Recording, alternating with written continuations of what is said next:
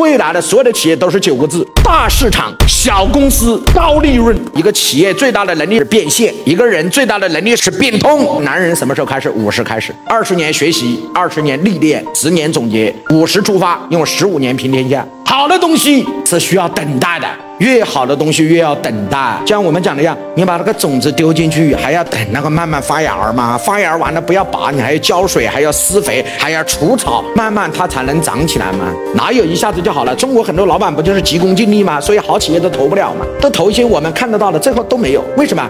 因为真正好的东西是需要时间的，是需要培育的，是需要成长的。你得要有眼光，什么眼光？赛道。老板记住，只要这个赛道没有错，只要这个趋势没有错，我宁愿做错都不要错过。因为人最大伤害自己的能量就是后悔。很多人本来有很大的机会，但是做错了一个决定，最后就后悔。后悔就是对自我能量的否定。你为什么后悔？就认为自己做错了。你从此做决定，你都害怕，你都模棱两可，因为你自己已经产生了一个力量，叫自我否定。只要他自己认为自己做错了，这种否定的力量是最可怕的。